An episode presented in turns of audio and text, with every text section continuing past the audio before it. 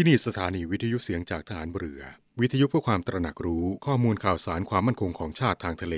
รายงานข่าวอากาศ และเทียบเวลามาตรฐาน จากนี้ไปขอเชิญรับฟังรายการ นาวีสัมพันธ์ครับ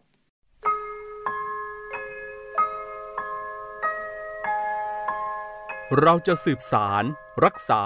และต่อยอด และคลองแผ่นดินโดยธรรม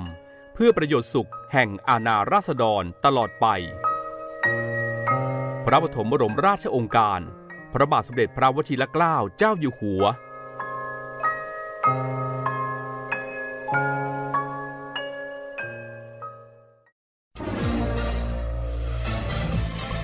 คุณกำลังฟังเสียงจากฐานเรือ ทุกความเคลื่อนไหวในทะเลฟ้าฝั่งรับฟังได้ที่นี่เสียงจากทหารเรือ กับช่วงเวลาของรายการนาวีสัมพันธ์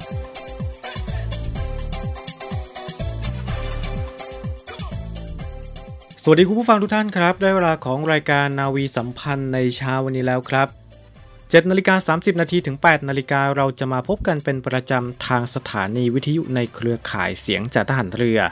มาพร้อมกับข่าวสารสาระที่น่าสนใจนำมาฝากให้กับคุณผู้ฟังได้รับฟังกันในทุกๆเช้าแบบนี้ครับ มาพบกันในเช้าวันนี้ครับ วันพุธที่ 17 พฤษภาคม 2566 วันนี้อยู่กับผมจ่าเอกปฏิพลชานรงค์ค่ะ และที่ฉันเรือเอกหญิงอาทิตาวรรณรัตน์ค่ะ รับหน้าที่เป็นผู้ดำเนินรายการในวันนี้ครับนาวีสัมพันธ์วันนี้เราจะเริ่มต้นด้วยบทสัมภาษณ์พิเศษจากโรงพยาบาลสมเด็จพระปิ่นเกล้ากรมแพทย์ทหารเรือครับ ต่อจากเมื่อวานนี้ โดยนาวาเอกนายแพทย์พิทักษ์พงษ์นนทชัย หัวหน้าศูนย์หัวใจโรงพยาบาลสมเด็จพระปิ่นเกล้ากรมแพทย์ทหารเรือได้ให้เกียรติสัมภาษณ์ไว้ เพื่อไม่ให้เป็นการเสียเวลา ไปติดตามรับฟังการสัมภาษณ์พิเศษต่อจากเมื่อวานนี้ได้เลยครับ สวัสดีค่ะ ต้อนรับเข้าสู่เรื่องราวสุขภาพจากทางรายการมาฝากทุกท่านกันอย่างต่อเนื่องนะคะ ซึ่งก็เป็นเรื่องราวของโรคหัวใจ ทางรายการยังคงอยู่กับคุณหมอนาวาเอกนายแพทย์ พิทักษ์พงนนทชัยค่ะ คุณหมอหัวหน้าศูนย์ หัวใจโรงพยาบาลสมเด็จพระปิ่นเกล้ากรมแพทย์ทหารเรือนะคะที่มานำเสนอการต่อเนื่องกับเรื่องราวของโรคหัวใจ และโรคหลอดเลือดหัวใจตีบกันด้วยในครั้งนี้ค่ะ สวัสดีค่ะ คุณหมอค่ะ ครับ สวัสดีครับ ค่ะ ซึ่งตอนที่ผ่านมาเราก็ได้พูดคุยกันไปเบื้องต้นแล้วนะว่า โรคหลอดเลือดหัวใจตีบคืออะไรมีอาการเตือนเป็นอย่างไร แล้วก็มีปัจจัยเสี่ยงใดบ้างที่ทำให้เกิดโรคหลอดเลือดหัวใจตีบ ซึ่งก็ถือได้ว่าเป็นโรคที่ทำให้มีคนไทยเสียชีวิตค่อนข้างสูงเลยทีเดียวนั้นก็มีหนึ่งข้อมูลดีๆ ที่มาประชาสัมพันธ์กันอย่างต่อเนื่องค่ะ วันนี้เราจะมานำเสนอกันถึงเรื่องราวของวิธีการตรวจวินิจฉัยนะว่า ทางการแพทย์มีวิธีการตรวจอย่างไรหรือว่ารู้ได้อย่างไรว่าเป็นโรคหลอดเลือดหัวใจตีบค่ะ ต้องเรียนถามคุณหมอในเบื้องต้นก่อนว่าเราจะตรวจวินิจฉัยคนไข้อย่างไรบ้างค่ะ ครับ ในกรณีที่เราสงสัยเส้นเลือดหัวใจตีบนะครับสำหรับที่ศูนย์หัวใจโรงพยาบาลสมเด็จพระปิ่นเกล้ากรมแพทย์ทหารเรือนั้น เราเป็นศูนย์ที่ครบวงจรนะครับ สามารถที่จะให้การตรวจวินิจฉัยสำหรับโรคเส้นเลือดหัวใจตีบ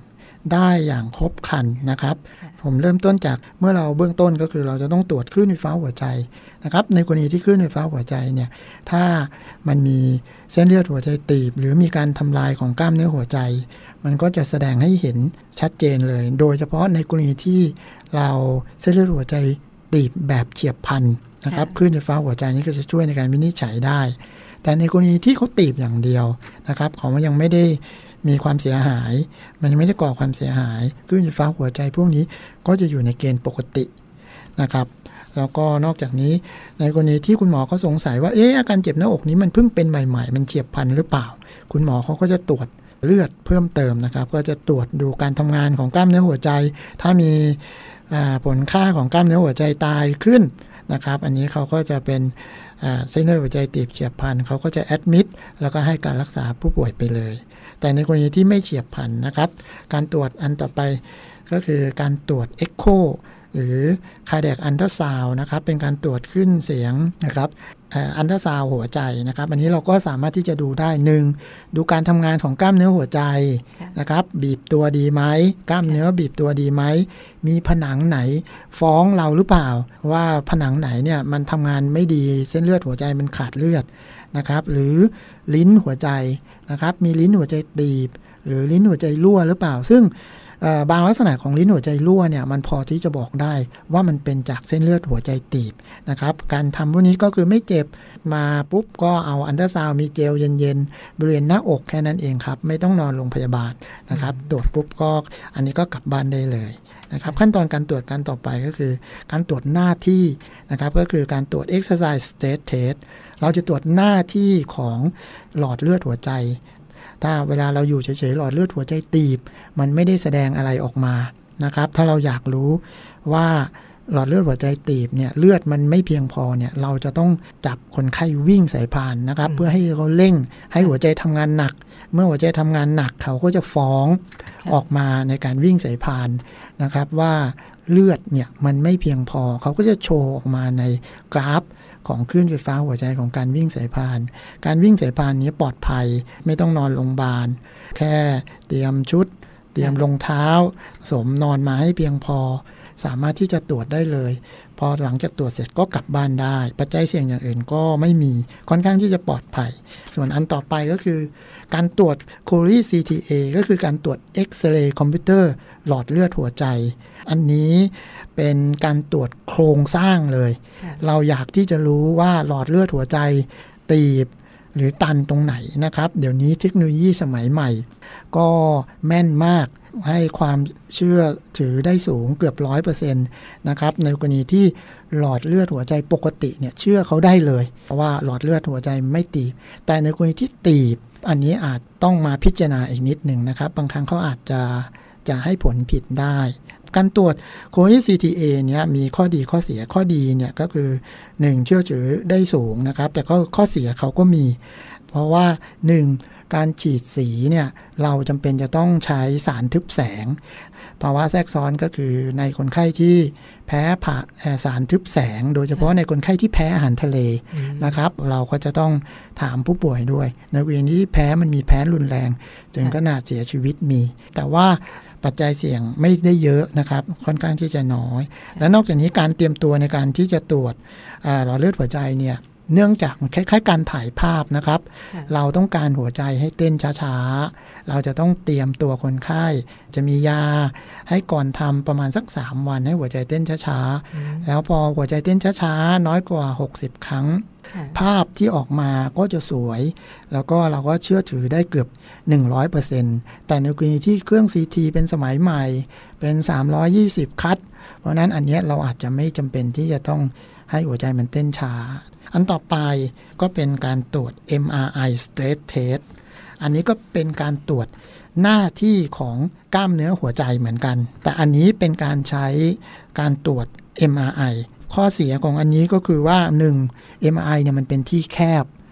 ในคนไข้เนี่ยเขาจะไม่ค่อยชอบ นะครับเวลามันเข้าไปในที่แคบนะครับ อันเนี้ยเราให้ยาไปเสร็จอยู่ในที่แคบ แล้วก็แน่นหน้าอก อันเนี้ยเป็น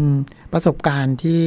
ผู้ป่วยบางรายอาจจะไม่ชอบค่ะนะครับ แต่การตรวจอันนี้เนี่ยก็คือให้ความแม่นยำได้ เวลาเราเข้าไปเสร็จ เราก็จะให้ยาให้คนไข้ไป พอให้ยาคนไข้ไปเสร็จ หัวใจคนไข้ก็จะทำงานหนักค่ะ พอทำงานหนักเสร็จเขาก็จะฟ้องออกมาว่ากล้ามเนื้อหัวใจผนังด้านไหนนะครับ ที่มันขาดเลือด มันก็จะแสดงออกมาได้อย่างชัดเจนเพราะฉะนั้นความเชื่อถือค่อนข้างที่จะสูง แต่ข้อเสียก็คือสำหรับในผู้ป่วยที่กลัวที่แคบค่ะเขาเขาจะไม่ชอบอันนี้มากอืมนะครับ สุดท้ายถ้าผลการตรวจวินิจฉัยทุกๆอย่างเราเอามาวิเคราะห์รวมกันแล้ว ว่าเราสงสัยเส้นเลือดหัวใจตีบค่ะ สุดท้ายเราก็ต้องมาฉีดสีส่วนหัวใจครับ อันนี้ก็ถือได้ว่าเป็นวิธีที่สำคัญที่จะช่วยในการรักษาผู้ป่วยดังที่คุณหมอได้กล่าวไป ซึ่งเรื่องราวของการ ตรวจวินิจฉัยแล้วก็การรักษาเราจะมานำเสนอต่อในตอนต่อไปนะคะยังไม่จบเพียงเท่านี้คุณฟังครับจะมีเรื่องราวของโรคหัวใจมานำเสนอกันต่อเนื่อง ซึ่งวันนี้ทางรายการต้องขอขอบพระคุณเป็นอย่างสูงค่ะคุณหมอ นาวเอกนายแพทย์พิทักษ์พงนนทชัย หัวหน้าศูนย์หัวใจโรงพยาบาลสมเด็จพระปิ่นเกล้ากรมแพทย์ฐานเรือที่กรุณามาให้ข้อมูลดีๆ กันในวันนี้และพบกันใหม่ในตอนหน้า วันนี้สวัสดีค่ะ ครับ สวัสดีครับ และนั่นก็เป็นการสัมภาษณ์พิเศษ นาวเอกนายแพทย์พิทักษ์พงษ์นนทชัย หัวหน้าศูนย์หัวใจโรงพยาบาลสมเด็จพระปิ่นเกล้ากรมแพทย์ทหารเรือครับ การสัมภาษณ์ครั้งนี้ยังไม่จบนะครับ ครั้งหน้ารายละเอียดการสัมภาษณ์จะเป็นเรื่องราวเกี่ยวกับอะไร สามารถติดตามได้ในรายการนาวีสัมพันธ์ครับค่ะ คุณผู้ฟังคะเดี๋ยวช่วงหน้านะคะ เราไปพบกับคุณอาร์มพีรวัตรสุทธิบูรณ์ในเนวีอัปเดตค่ะ เรากลับมาพบกับรายการนาวีสัมพันธ์ค่ะ สถานีวิทยุเสียงจากทหารเรือ วิทยุเพื่อความตระหนักรู้ข้อมูลข่าวสาร ความมั่นคงของชาติทางทะเล รายงานข่าวอากาศ และเทียบเวลามาตรฐาน ขอเชิญร่วมติดตามข่าวสารความเคลื่อนไหวในทะเลฟ้าฝั่ง และตอบแบบสอบถามความนิยมรายการได้ทาง Line Official เสียงจากทหารเรือ at Voice of Navy ความคิดเห็นของท่านมีคุณค่าและเป็นประโยชน์ในการพัฒนาต่อไป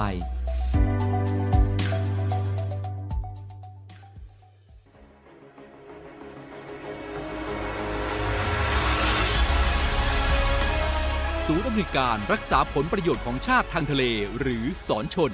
เป็นนกลไกศูนย์กลางบูรณาการการปฏิบัติการร่วมกับ 7 หน่วยงานประกอบด้วย กองทัพเรือ กรมเจ้าท่า กรมประมง กรมสุรากากร กรมทรัพยากรทางทะเลและชายฝั่งตำรวจน้ำและกรมสวัสดิการและคุ้มครองแรงงาน มาร่วมเป็นส่วนหนึ่งในการพิทักษ์รักษาผลประโยชน์ของชาติทางทะเล หรือประโยชน์อื่นใดในเขตทางทะเล ไม่ว่าโดยตรงหรือโดยอ้อม เพื่อความมั่นคง มั่งคั่ง และยั่งยืนของประเทศชาติและประชาชน พบเห็นเหตุด่วนเหตุร้ายภัยทางทะเล โทร 1465 สายด่วนสอนชน 1465 สายด่วนสอนชน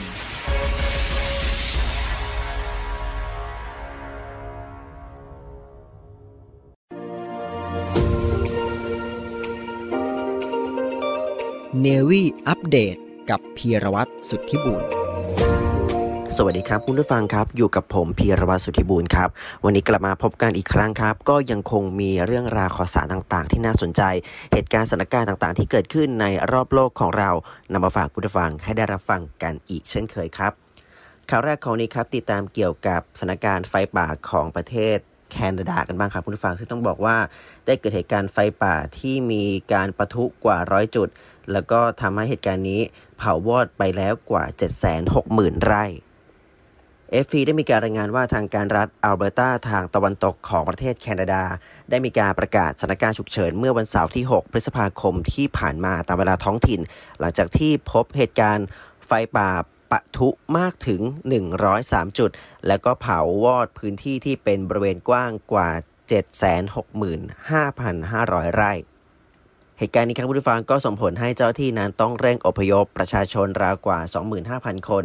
ใน 20 ชุมชนที่เสี่ยงกับภัยไฟป่า ซึ่งครอบคลุมถึงเมืองเดรตันวัลเล่ที่มีประชากรกว่า 7,000 คน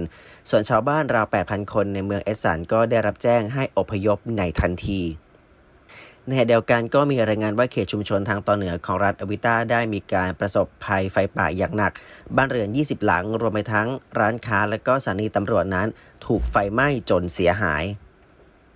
ส่วนอีกหนึ่งข่าวครับ อีกหนึ่งเหตุการณ์ก็เป็นเหตุการณ์สลดที่เกิดขึ้นในของรัฐเท็กซัสสหรัฐอเมริกาครับผู้ฟังที่ได้มีการวิสามันมือปืนที่ทำการกราดยิง เหตุการณ์นี้มีผู้เสียชีวิตถึง 8 ศพ และหนึ่งในนั้นมีเด็ก 5 ขวบตกเป็นเหยื่อด้วย AFP และนิวยอร์กไทมส์ได้มีการรายงานว่าวันที่ 7 พฤษภาคมที่ผ่านมา เป็นเรื่องความรุนแรงจากอาวุธปืนในสหรัฐอเมริกาอีกครั้งหนึ่ง ซึ่งเหตุการณ์นี้ครับผู้ฟังก็เกิดขึ้นเป็นเหตุการณ์กราดยิงที่ศูนย์การค้า Allen Premium Outlets ใกล้กับเมืองดัลลัสรัฐเท็กซัสสหรัฐอเมริกาส่งผลให้มีผู้เสียชีวิตอย่างน้อย 8 ราย และอีก 7 คนได้รับบาดเจ็บ โดยเหยื่อนั้นมีอายุระหว่าง 5 ถึง 61 ปี ส่วนคนร้ายนั้นก็ถูกวิสามัญ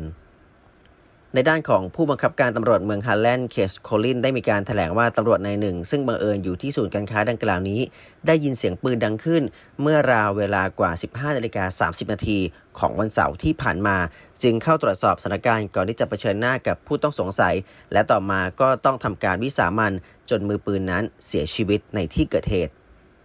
เบื้องต้นเจ้าที่ก็ยังคงเร่งดำเนินการสอบสวนหาแรงจูงใจในการก่อเหตุขณะที่นายเกรกแอบบอร์ด ผู้ว่าการรัฐเท็กซัสได้มีการกล่าวว่าเป็นโศกนาฏกรรมที่เลวร้าย และก็ไม่สามารถถ่ายทอดออกมาเป็นคำพูดได้ซึ่งต้องบอกอย่างคุณผู้ฟังว่าเหตุการณ์นี้ได้มีการตอกย้ำวิกฤตอาชญากรรมปืนในสหรัฐ ซึ่งก่อนหน้านี้ก็มีการถกเถียงกันในเรื่องของกฎหมายที่ทำการควบคุม การครอบครองอาวุธปืนที่หละหลวม โดยสหรัฐถือว่าเป็นอีกหนึ่งประเทศค่ะคุณผู้ฟังที่เป็นประเทศพัฒนาแล้ว และก็มีอัตราการเสียชีวิตด้วยปืนนั้นมากที่สุดจากตัวเลขในปีของ 2564 มีผู้เสียชีวิตกว่า 49,000 ราย เพิ่มขึ้นจาก 45,000 รายในปี 2563และตั้งแต่ต้นปี 2516 หรือว่าปีนี้นั้น สหรัฐก็มีเหตุกระดยิงมากกว่า 195 ครั้ง ทั้งนี้เมื่อสุดสัปดาห์ก่อนก็เพิ่งจะเกิดเหตุคนร้ายกราดยิง และก็สังหาร 5 ศพในเมืองคีฟแลนด์รัฐเท็กซัสด้วยเหตุการณ์ที่ว่ามือปืนนั้น ไม่พอใจที่เพื่อนบ้าน ขอให้หยุดซ้อมยิงปืนในสวนหลังบ้าน และตำรวจนั้นก็ต้องเร่งระดมกำลังไล่ล่าอยู่หลายวัน ผู้ต้องสงสัยนั้นก็มีประวัติว่าเป็นผู้กระทำความผิดทางเพศ และก็มีการก่อเหตุยิง 6 ศพ ใกล้กับเมืองเทาซารัฐโอคลาโฮมาก่อนที่จะใช้ปืนกระบอกเดียวกันนั้นปลิดชีพตนเองทิ้ง และอีกหนึ่งเหตุการณ์ครับเมื่อวันพุธที่ 3 พฤษภาคมที่ผ่านมาก็มีมือปืนนั้นได้เข้ามายิงที่สำนักงานแพทย์ในเมืองแอตแลนตารัฐจอร์เจีย มีผู้เสียชีวิต 1 ราย บาดเจ็บ 4 คน และตำรวจนั้นอยู่ในกำลังจับผู้สงสัย ส่วนหนึ่งข่าวครับเป็นเหตุการณ์แผ่นดินไหวที่ญี่ปุ่นครับผู้ฟัง เหตุการณ์นี้ก็ต้องติดตามมีกรมอุตุนิยมวิทยาได้มีการรายงานว่า เมื่อเวลา 14 นาฬิกา 42 นาทีตามเวลาท้องถิ่น ได้มีการเกิดเหตุแผ่นดินไหวขนาด 6.5 แมกนิจูด ที่มีจุดศูนย์กลางในจังหวัดอิชิกาวะทางตอนกลางของประเทศ แล้วก็อยู่ลึกราวลงไปกว่า 10 กิโลเมตร เบื้องต้นนั้นมีผู้เสียชีวิตอย่างน้อยหนึ่งราย ซึ่งพลัดตกจากบันได แล้วก็อีก 21 คนนั้นได้รับบาดเจ็บ ส่วนอาคารบ้านเรือนนั้นก็ได้มีการพังเสียหายเป็นบริเวณกว้างเช่นกัน เนวี่อัปเดตกับพีรวัตรสุทธิบุญมาร่วมเป็นส่วนหนึ่งในการป้องกันและปราบปรามการทำความผิดเกี่ยวกับความมั่นคงของประเทศกับกองทัพเรือพบเห็นเว็บไซต์และการทำความผิดเกี่ยวกับความมั่นคงของประเทศ แจ้งเบาะแสได้ที่ cybercrime@navy.mi.th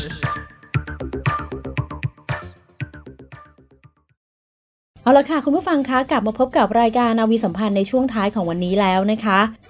ซึ่งในช่วงท้ายของวันนี้ค่ะ ทางรายการนะคะก็ยังคงมีเรื่องราวข่าวสารประชาสัมพันธ์ที่น่าสนใจมากมายมาฝากคุณผู้ฟังเช่นเคยค่ะ เรามาเริ่มต้นกันที่ข่าวประชาสัมพันธ์ข่าวแรกนะคะ คุณผู้ฟังกองทัพเรือค่ะได้จัดงานนิทรรศการประวัติศาสตร์ย้อนลอย ในโอกาสครบรอบ 100 ปีวันสิ้นพระชนเสด็จเตี่ยกรมหลวงชุมพรเขตอุดมศักดิ์ จึงขอเชิญชวนคุณผู้ฟังทุกท่านนะคะ เข้าชมนิทรรศการ เรียนรู้วันวานสารต่ออนาคต เรื่องราวประวัติศาสตร์ย้อนรอยในโอกาสครบรอบ 100 ปีวันสิ้นพระชนพลเรือเอกพระเจ้าบรมวงศ์เธอพระองค์เจ้าอาภากรเกยรติวงศ์กรมหลวงชุมพรเขตอุดมศักดิ์ซึ่งก็จะเปิดให้เข้าชมนิทรรศการนะคะ ในวันที่ 16ถึง31 พฤษภาคม 2566 ค่ะ ตั้งแต่เวลา9นาฬิกาจนถึง 15นาฬิกาณอาคารอเนกประสงค์ พิพิธภัณฑ์ทหารเรือ ถนนอรุณอมรินเขตบางกอกน้อยกรุงเทพมหานครค่ะ ซึ่งก็จะตั้งอยู่ในพื้นที่ของกองเรือลำน้ำเดิมนะคะ ใกล้กับอาคารราชนาวิกสภาค่ะโดยบัญชาการนาวิกโยธินกองทัพเรือครับ เปิดรับสมัครบุคคลพลเรือนทั้งชายและหญิง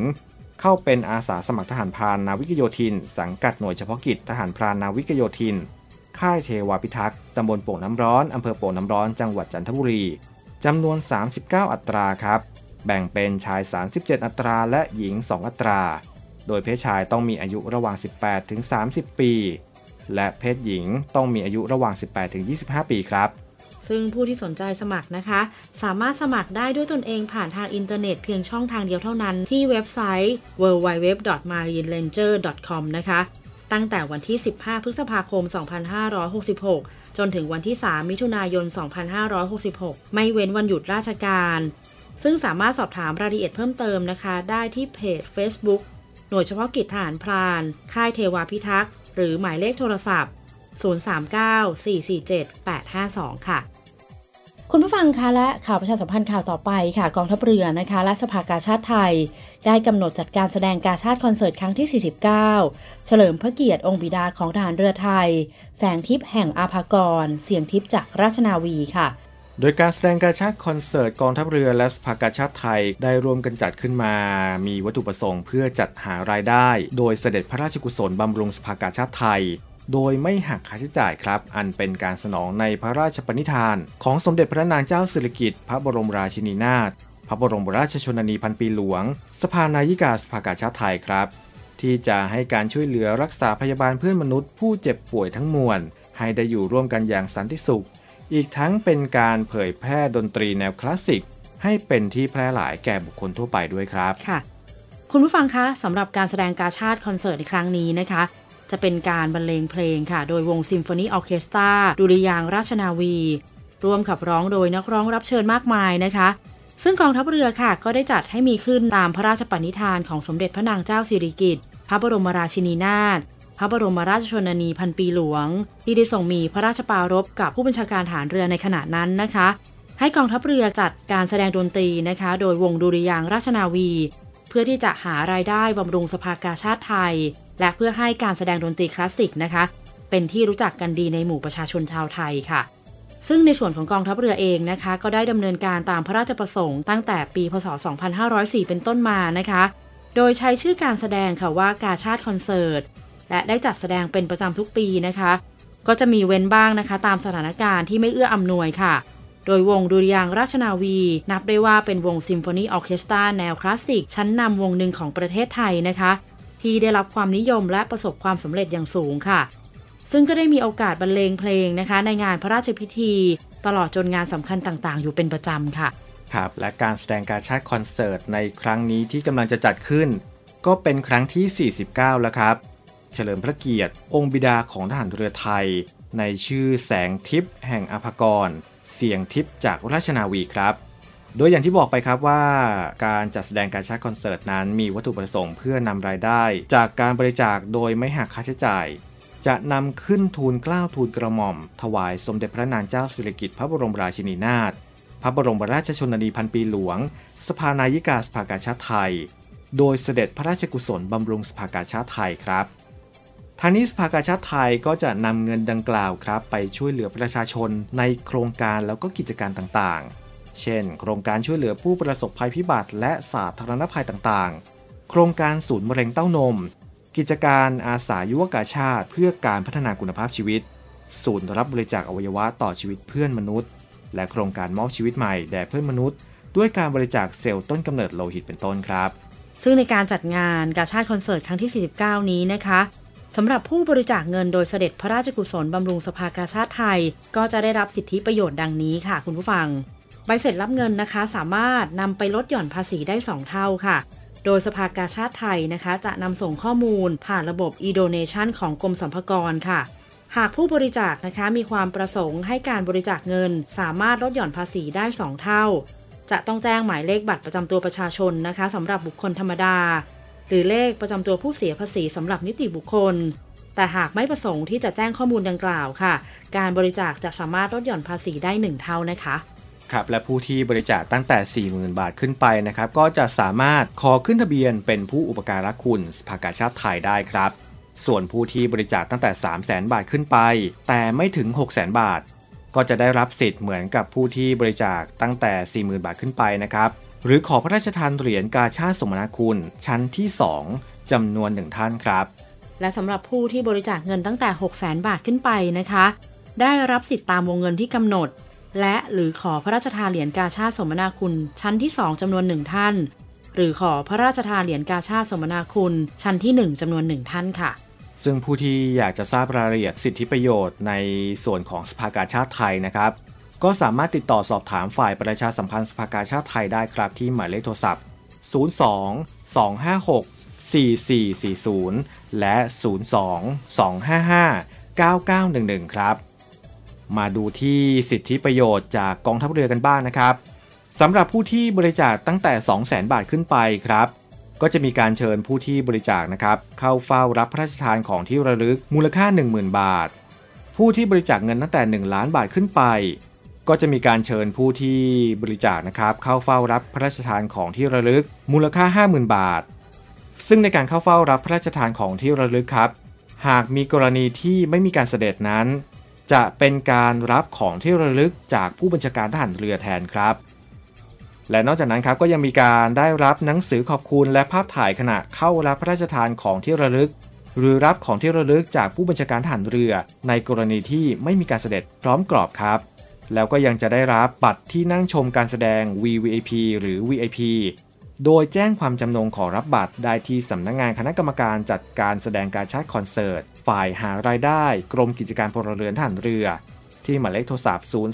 02475 3081 และ 02475 4960 ครับ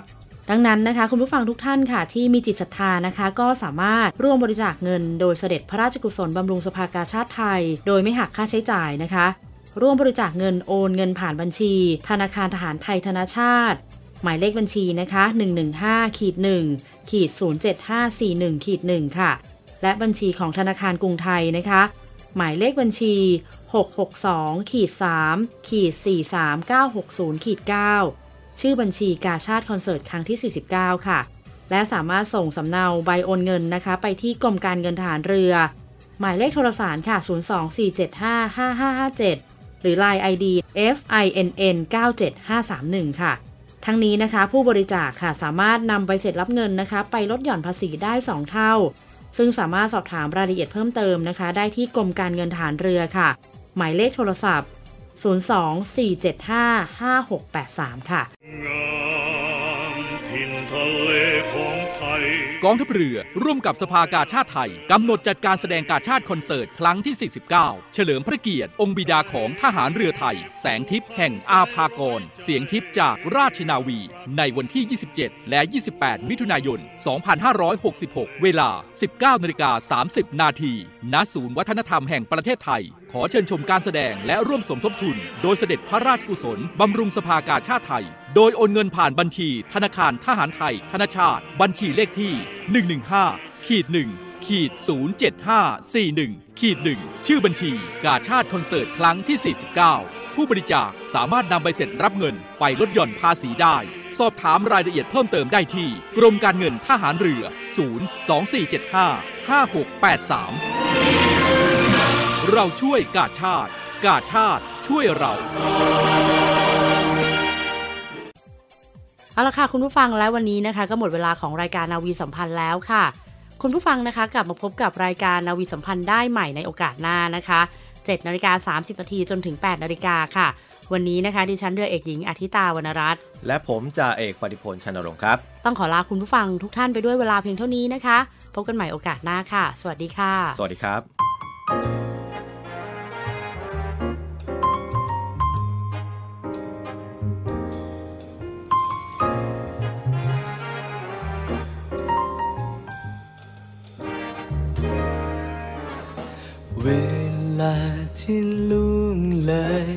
นั้นทำให้คนเปลี่ยนไป สิ่งหนึ่งในใจ ยังไงก็ไม่เปลี่ยน ก็คือความรักที่มีต่อเธอ จะมันคงยังนี้เนื้อการเวลามากยิ่งกว่าอะไร ต่อให้นานเพียงใดรักเธอก็ ไม่มีวันจะแปรหรือน้อยลงไปตามเวลา ถึงแม้บางครั้งชีวิตต้องเจออะไรกระหนำแต่ก็ไม่เคยทำให้รักเราเปลี่ยนแปลงไป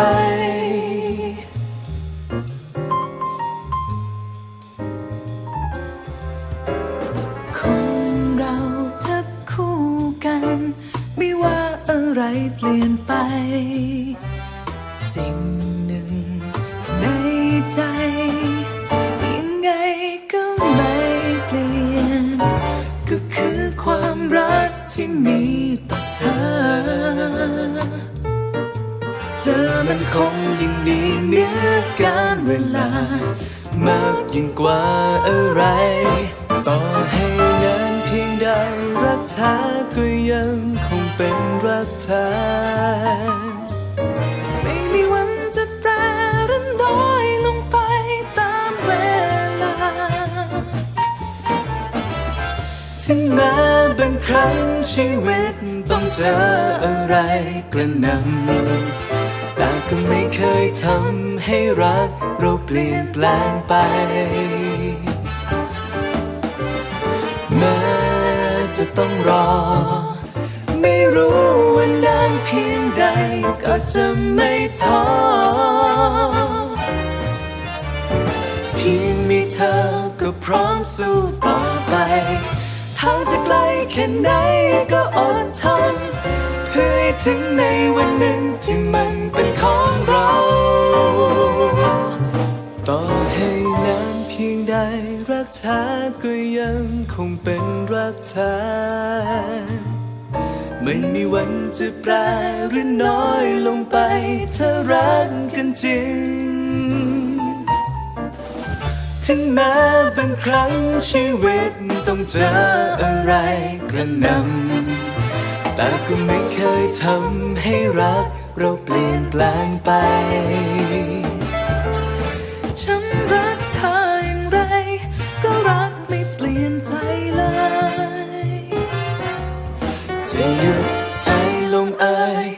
ธอคนเดียวทน